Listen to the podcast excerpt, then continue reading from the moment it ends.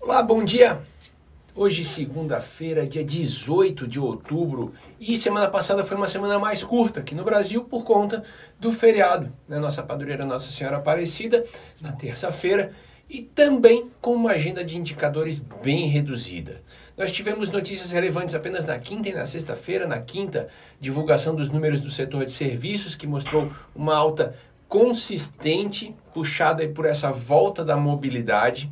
Aí acho que é interessante os números da vacinação e, consequentemente, de novos casos de internações aqui no Brasil são bem animadores e com isso a gente pode esperar a volta da normalidade muito em breve.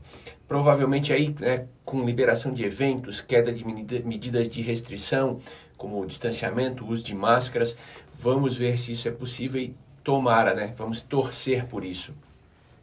Na sexta-feira, a gente teve a divulgação do IBCBR, que funciona como uma prévia do PIB, e esse número veio bem abaixo do esperado, tá? Não tanto pelo desempenho efetivamente de setembro, mas pela forte revisão que teve para baixo nos meses anteriores e que diminuiu o carrego uh, desse crescimento para setembro. De qualquer forma, o que a gente está vendo é a recuperação do setor de serviços, né, com a queda e né, com a, a, queda da indústria e varejo. Isso impactados tanto pela queda da renda disponível, né, aumentou a, a inflação, a gente tem menos renda disponível para consumo, como também uh, aqueles famosos problemas da cadeia de suprimentos que tem gerado falta de insumos, especialmente para a indústria.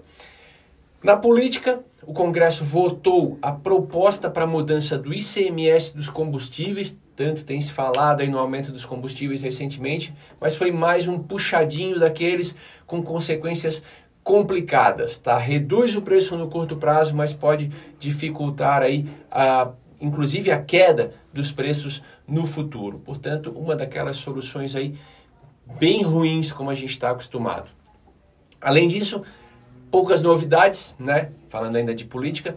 No Sena, o Senado continua sentando em cima de um monte de coisas, desde a sabatina do, do indicado ao STF até reforma tributária, passando aí por vários marcos e propostas de privatização.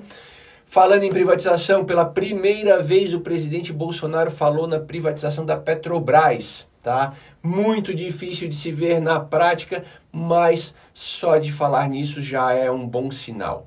Lá fora, notícias concentradas nos Estados Unidos, inflação em alta, tá? O Fed ainda trata essa inflação como transitória, mas já demonstra um pouco mais de preocupação com a persistência dela.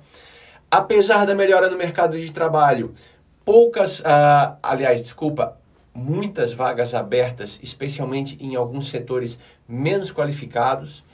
Uh, as notícias boas acabaram vindo da, do, do indicador de vendas no varejo, tá? Bem melhor do que as expectativas e também das divulgações dos balanços do terceiro trimestre, que também vieram muito melhores do que se esperava.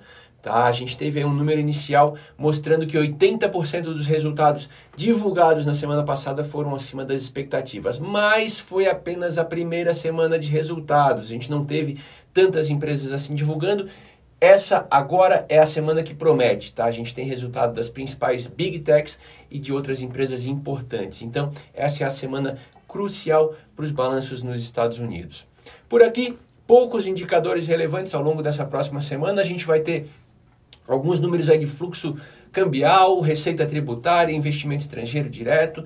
Portanto, o olho tem que ficar ligado mais é no Congresso, porque lá a gente tem muita pauta importante para ser votada.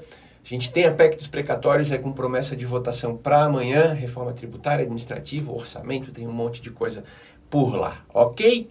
Então, é isso, semana cheia, uh, ótima semana para todos e até a semana que vem.